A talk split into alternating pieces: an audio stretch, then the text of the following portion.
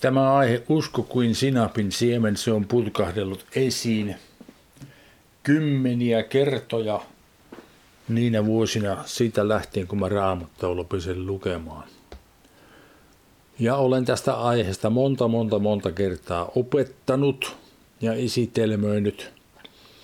Ja tässä yhteydessä pyydän nyt kaikilta teiltä anteeksi, että olen johtanut teitä harhaan siitä yksinkertaisesta syystä, että en ollut vaivautunut katsomaan alkutekstistä, miten tämä asia oikein rakentuu. Sekä suomenkielisten että muunkielisten länsimaisten käännösten perusteella tästä asiasta ei tule niin suurta selvyyttä tai niin selkeästi se ei näy, kun katsomalla suoraan sieltä kreikan kielestä tekstistä, mistä on kysymys. Ja se on sellainen asia, joka kannattaa tärkeissä asioissa varsinkin asiat, jotka tuntuu tärkeältä, jotka kiinnostaa, niin sitten kannattaa mennä vaan sinne alkutekstiin katsomaan, että miten se sieltä on ymmärrettävissä. Niin välttyy tämmöiseltä mielipahalta niin kuin minä. Aina joka kerta kun näin käy, vaikka tämä on tapahtunut mulle kymmeniä tai luultavasti satoja kertoja, että olen todennut jälkeenpäin, että eihän mä tätä tiennytkään niin kuin se asia oli – ja olen kuitenkin vakuuttuneisuudessa selittänyt sitä ihmisille, niin se hävettää, kun toteaa näin käyneen. Joka tapauksessa tässä on nyt nämä kaksi sanaa. Siemen kreikan kielellä on kokkos. Ja jo tässä yhteydessä sanon, että kun se on akkusatiivissa, niin se on kokkon. Sitten sinappi on sinapi. Ja tuossa on molemmista Novumin sanaosaston kopio. Lähdetään tutkimaan tätä asiaa Matteuksen 13. lukujakeesta 31. Vielä toisen vertauksen hän, Jeesus, puhui heille sanoen. Taivasten valtakunta on sinapin siemenen kaltainen, jonka mies otti ja kylvi peltoonsa.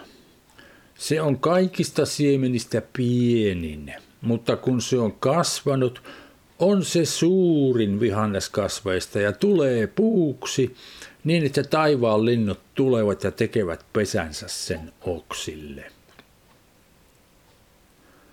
Jeesus siis kuvailee taivasten valtakuntaa verraten sitä sinapin siemeneen, että kun se kylvetään tai istutetaan – kylvetään peltoon, kastellaan, se alkaa kasvaa ja siitä tulee suuri puu. Sinapin siemenen on tässä sijamuodossa datiivi sen takia, kun toi prepositio homoios, joka on suomen kielellä kaltainen, tota, siis postpositio suomen kielellä. Prepositio homoios, niin kuin homo ja heteros, siitä tunnistatte, mistä on kysymys. Sama, samanlainen kuin joku toinen. Homo, jos samanlainen kuin joku toinen. Tai samanlainen kuin. Niin, sen takia dativissa, kun toi prepositio homo, jos vaatii datiivia. Markuksen neljäs luku lähetäikästä 30. Ja hän, Jeesus, sanoi, Mihin vertaamme Jumalan valtakunnan, eli mitä vertausta sitä käytämme? Se on niin kuin, tässä on eri sana nyt, ei ole homo, jos vaan on hos, joka tarkoittaa niin kuin tai kuin. Se on kuin sinapin siemen, joka kun se kylvetään maahan, on pienin kaikista siemenistä maan päällä. Mutta kun se on kylvetty, niin se nousee ja tulee suurimmaksi kaikista vihanneskasveista ja tekee suuria oksia niin, että taivaan linnut voivat tehdä pesänsä sen varjoon. Ja vielä kolmas paikka on Luukkaan 13. luku ja 18. Niin hän sanoi, minkä kaltainen on Jumalan valtakunta ja mihin minä sen vertaisin. Se on sinapin siemenen kaltainen. jonka mies otti ja kylvi puutarhaansa, ja se kasvoi, ja siitä tuli puu, ja taivaanlinnut tekivät pesänsä sen oksille. Suurin piirtein sama ymmärrys kaikista kolmesta evankeliumista tulee. Sitten mennään siihen sinapin siemen uskon asiaan. Luukkaan 17. luku lähetäkästä 4. Tämä on keskellä Jeesuksen vastausta Pietarille, että kuinka monta kertaa pitäisi ihmisille antaa anteeksi, kun ne rikkoo meitä vastaan. Jos hän, Jeesus puhuu tässä siis, jos hän, joku, joka tekee syntiä, seitsemän kertaa päivässä tekee syntiä sinua vastaan, ja seitsemän kertaa kääntyy sinun puoleesi ja sanoo, minä kadun, niin anna hänelle anteeksi. Ja apostolit sanoivat Herralle, lisää meille uskoa. Niin Herra sanoi, jos teillä olisi uskoa sinapin siemenenkään verran, niin te voisitte sanoa tälle silkiäispuulle, nouse juurinesi ja istuta itsesi mereen ja se tottelisi teitä. Ja tämä sana uskoa on tässä akkusatiivissa ja sitten se siemen osa tuosta yhdyssanasta sinapin siemen suomen kielellä. Ne on kaksi eri sanaa kreikan kielellä niin se siemen sana on myös akkusatiivissa. Jo nyt näytän teille, että näin on. Mutta me katsotaan tämä nyt vielä kreikankielisestä tekstistä. Lähdetään lukemaan väliriviraamatun käännöstä. Tämä on Novumin väliriviraamatun käännöksestä. Ja kuusi. Ja sanoi Herra, jos omistaisitte uskon kuin siemen sinapin, sanoi sitten silkkiäispuulle tälle, juuriudu. Siinä on ekritsoteeti. Ekritsoteeti. Siinä on etulite ek, joka tarkoittaa pois juuriudu. Siis ei juuriudu, vaan juuriutuminen. Tarkoittaako juuriutuminen sitä, että juuret irtoaa? No jos sitä se tarkoittaa, niin sitten se on hyvin käännetty ja juurrun mereen ja tottelisi teitä.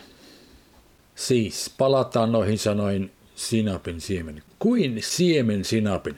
Uskon kuin siemen sinapin. Uskon, pistin, on akkusatiivissa ja siemen kokkon on kans akkusatiivissa. Niin se pitäisi kääntää uskon kuin siemenen sinapin koska se on akkusatiivissa.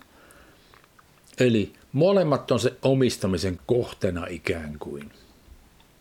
Selvennän sitä vähän. Siinä sitten toi verbi muoto riippuen tekstistä on joko imperfektissä tai presensissä. Joka tapauksessa sanatarkat mahdollisuudet käännettynä tälle asialle olisi seuraavat. Jos omistitte tai omistatte uskon kuin sinapin siemenen. Ja tämän voisimme selventää, jos omistitte tai omistatte uskon kuin omistatte sinapin siemenen. Siis verrataan sitä siementä siihen uskoon sellaisenaan. Kun he se lisäsivät tai käyttivät tuota sanaa verran, ton hoos, partikkelin tilalla kuin, kuin partikkelin tilalla, niin se johtaa ihmisiä harhaan antamalla sen käsityksen, että jos se usko on pieni kuin sinapin siemen, niin sitten nämä asiat toteutuu. Voitte tehdä vaikka mitä. Okei, otetaan toinen paikka. Matteus 17. luku, lähetään jakesta 14. Ja kun he, tämä on Jeesus, Jaakob, Johannes ja Pietari tulivat ilmestysvuorelta tai kirkastusvuorelta alas takaisin kansan luo. Kun he saapuivat kansan luo, tuli hänen Jeesuksen tykönsä muuan mies, polvistui hänen eteensä ja sanoi, Herra, armahda minun poikaani, sillä hän on kuunvaihetautinen ja kärsii kovin. Usein hän kaatuu milloin tuleen, milloin veteen. Ja minä toin hänet sinun opetuslastesi tykö, mutta he eivät voineet häntä parantaa. Niin Jeesus vastasi ja sanoi, Voi sinä epäuskoinen ja nurja sukupolvi. Kuinka kauan minun täytyy olla teidän kanssanne? Kuinka kauan sietää teitä tai kestää teitä? Tuokaa hänet tänne minun tyköni. Ja Jeesus nuhteli riivaaja ja se lähti pojasta. Ja poika oli siitä hetkestä terve. Sitten opetuslapset menivät Jeesuksen tykö eriksensä ja sanoivat, miksi emme me voineet ajaa sitä ulos? Niin hän sanoi heille, teidän epäuskonne tähden. Sillä totisti minä sanon teille, jos teillä olisi uskoa sinapin siemenenkään verran, niin te voisitte sanoa tälle vuorelle, siirry täältä tuonne ja se siirtyisi, eikä mikään olisi sille mahdotonta. Sitten ja 21 on hakasulkeessa tässä sitä varten, koska se on myöhemmin lisätty tekstiin. Mutta tätä lajia ei saa lähtemään ulos muulla kuin rukouksella ja paastolla. Palataan tohon asiaan Markuksessa vielä. Mutta joka tapauksessa taas samat asiat käytännössä katsoen näkyy. Tässä katsotaan väliriviraamaton tekstistä. Vuoksi epäuskon tai vähäuskoisuuden teidän Totisesti sillä sanon teille, jos teillä olisi uskoa verran siemenen, siinä se sana hoos, joka on kuin, on käännetty taas sanalla verran. Edellisessä paikassa siellä oli käännetty sanalla kuin, niin kuin pitäisi kääntää. Ja edelleenkin pistin, pistos, akkusatiivissa on pistin, Kokkos akkusatiivissa on kokkon, molemmat akkusatiivissa. Jos omistaisitte uskon kuin sinapin siemenen tai siemenen sinapin, sanoisitte vuorolle tälle hyppäjäpäs tästä menemään. Joo, siis toi sana, joka on käännetty, jos teillä, siis teillä olisi, tarkoittaa omistaa. Pidellä pitää jonakin omistaa, omata, saada ja niin edelleen. Edelleen ihan samat asiat. Käännös kuuluu siis, jos omistaisitte uskon akkusatiivissa kuin sinapin siemenen akkusatiivissa. Ja sen voimme taas selventää ihan samalla tavalla. Jos omistaisitte uskon kuin omistaisitte sinapin siemenen. Halleluja. Nämä kaksi paikkaa on tässä.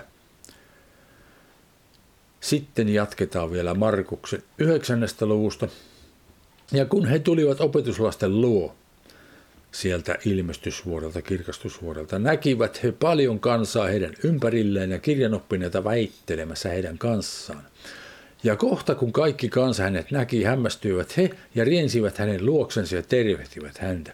Ja hän kysyi heiltä, mitä te väittelette heidän kanssaan? Silloin vastasi eräs mies kansanjoukosta hänelle, opettaja, minä toin sinun tykösi poikani, jossa on mykkä henki. Ja missä vain se käy hänen kimppunsa, riuhto se häntä ja hänestä lähtee vaahto ja hän kiristelee hampaatan ja hän kuihtuu. Ja minä sanoin sinun opetuslapsille, että he ajaisivat sen ulos, mutta he eivät kyenneet. Hän vastasi heille sanoen, voi sinä epäuskoinen sukupolvi, kuinka kauan minun täytyy olla teidän luonanne? Kuinka kauan kestää tai sietää teitä? Tuokaa hänet minun tyköni. Niin he toivat hänet hänen tykönsä ja heti kun hän näki Jeesuksen, kouristi henki häntä ja hän kaatui maahan, kieritteli itseään ja hänestä lähti vaahto.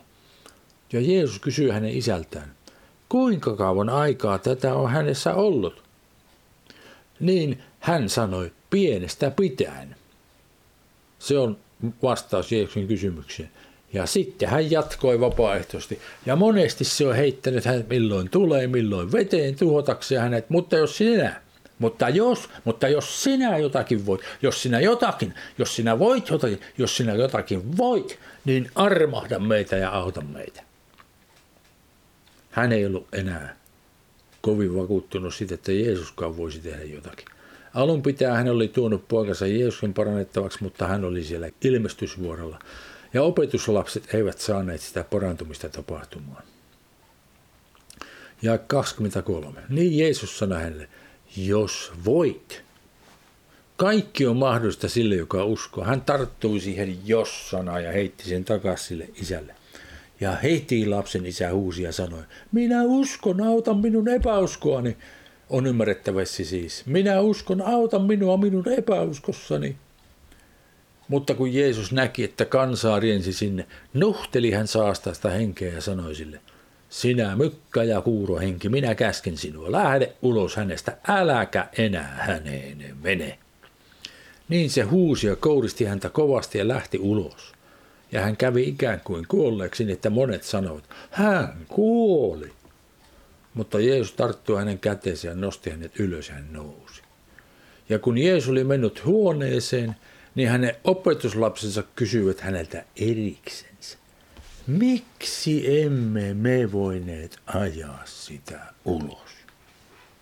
Miksi emme me voineet ajaa sitä ulos? Ekvallo, heittää sitä ulos, sitä saatana henkeä. Miksi me emme voineet, ekvallo voisi kääntää tässä ihan hyvin, heittää sitä. Mutta siis tässä sanotaan ihan kirkkaasti, ajaa sitä ulos. Sitäkin se kyllä tarkoittaa. Hän sanoi heille, tätä lajia ei saa lähtemään ulos muulla kuin rukouksella ja paastolla. No niin, tämä on suhteellisen selkeästi kyllä käännetty tässä, mutta ihmiset tavallisesti ajattelee, että kun tässä sanotaan, tätä lajia ei saa lähtemään ulos, että se viittaa siihen saatana henkeen. Ei suinkaan. Siinä on ihan kokonaan toinen sana. Siinä ei puhuta ulosajamisesta, vaan vapaaehtoisesti ulos lähtemisestä puhutaan tässä. Tämä laji ei millään voi poistua muulla kuin tai paitsi rukouksella. Ja sitten sanolla ja paastolla ei ole tekstissä vastinetta. Tämä oli Jeesuksen vastaus heille. Tätä lajia epäuskoa ei voi millään poistaa. Tämä laji epäuskoa ei millään voi poistua muulla kuin tahi paitsi rukouksella. Rukous on se, millä epäusko hälvenee, Jeesuksen Kristuksen ohjeen mukaan. Sitten tuossa vielä toi exerkomai, mennä tai tulla ulos. Ihan eri sana kuin ekpallo. Halleluja. No nyt minä kirjoitin tämän ylös omaa pähkäilyäni näiden asioiden perusteella. Kun omistaa uskon kuin sinapin siemenen, niin se usko on kuin sinapin siemen. Voi omistaa uskon ja voi omistaa sinapin siemenen. Molemmat ovat akkusatiivissa. Siis ne ovat omistamisen kohteena.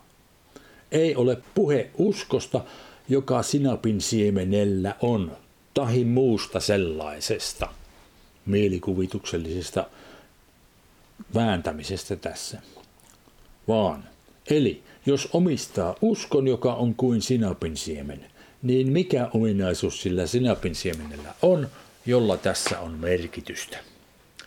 No aikaisempien paikkojen perusteella meillä on muuten kaikki ne paikat, missä sinapin siemen mainitaan evankeliumissa. Niin tässä nyt käsittely alla.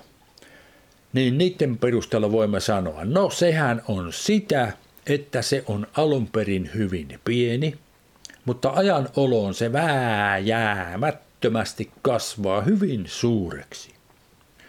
Koska Jeesus tarkoitti tuota, että se kasvaa suureksi, niin ohje on. Hänen ohjeensa on meille. Jatkakaa kasvuanne uskossa, siis alun pitää hänen ohjeensa opetuslapselle on tässä. Ja me voimme ottaa mallia sitä ohjeesta kanssa. Jatkakaa kasvuanne uskossa perään antamattomasti, rukoillen samoin kuin sinapin siemen kasvaa puuksi, niin teidän uskonne kasvaa suureksi kuin sinappipuu. Silloin te voisitte tehdä kaikkia voimallisia tekoja minun ohjauksessani. Usko siis kasvaa hyvin pienestä hyvin suureksi kuin sinapin siemen ja toisaalta samoin kuin Jumalan valtakunta. Tätä kasvua ruokkiva elementti on rukous. Jeesus oli varmasti rukoilito pikkulapsuudestaan lähtien hyvin paljon oppiessaan kaiken aikaa yhä enemmän tulevasta tehtävästään, lukiessaan vanhan testamentin kertomuksia ja opetellessaan niitä ulkoa. Hän jatkoi rukoustaan koko maanpäällisen toimintansa ajan. Siksi hänellä oli suuri usko. Seuratkaamme siis hänen esimerkkiään. Sitten minulla on muutamia aiheeseen kuuluvia äh, kehotuksia ja kommentteja Paavalin kirje, kirjeestä. Efesolaiskirje 6. luku lähetään 16. Kaikessa ottakaa uskon kilpi. Siis me otamme itse sen uskon kilven, jolla voitte sammuttaa kaikki pahan palavat nuolet. Ja ottakaa vastaan pelastuksen kypäri ja hengen miekka, joka on Jumalan sana. Ja tehkää tämä kaikella rukouksella ja anomisella – rukoillen joka aika hengessä ja sitä varten valvoen kaikessa kestäväisyydessä ja anomisessa kaikkien pyhien puolesta. Hengessä rukoileminen on kiellä puhumista, eikö totta? Siis se uskon kilppi otetaan puhumalla kielillä paljon. Ja kaikella muulla tavalla rukoilemalla kanssa paljon. Se, että rukoillaan paljon, niin se on vastaus tuohon puutteeseen, siihen uskon puutteeseen. Filemon luetaan jakeet neljästä kuuteen. Minä kiitän Jumalaani aina, sanoo Paavali, muistaessani sinua rukouksissani, sillä minä olen kuullut sinun rakkaudestasi ja uskostasi, joka sinulla on Herra Jeesuksen ja kaikkia pyhiä kohtaan. Ja rukoukseni on, että sinun uskosi, se usko, joka on meille yhteinen, olisi väkevä kaiken hyvän tuntemisessa, mikä meillä Kristuksessa on. Sinun uskosi olisi väkevä Toinen Tessalonikalaiskirja ensimmäinen luku lähetäjäkestä yksi. Paavali ja Silvanus ja Timoteos Tessalonikalaisten seurakunnalle Jumalassa meidän isässämme ja Herrassa Jeesus Kristuksessa. Armo teille ja rauha isältä Jumalalta ja Herralta Jeesukselta Kristukselta.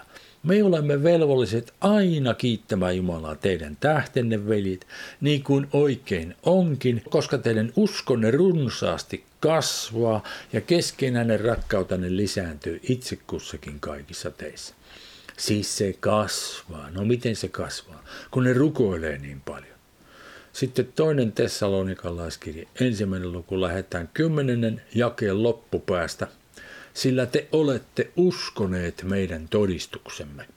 Sitä varten me aina rukoilemmekin teidän puolestanne, että meidän Jumalamme katsoisi teidät kutsumisensa arvoisiksi ja voimallisesti saattaisi täydelliseksi kaiken teidän halunne hyvään ja teidän uskonne teot.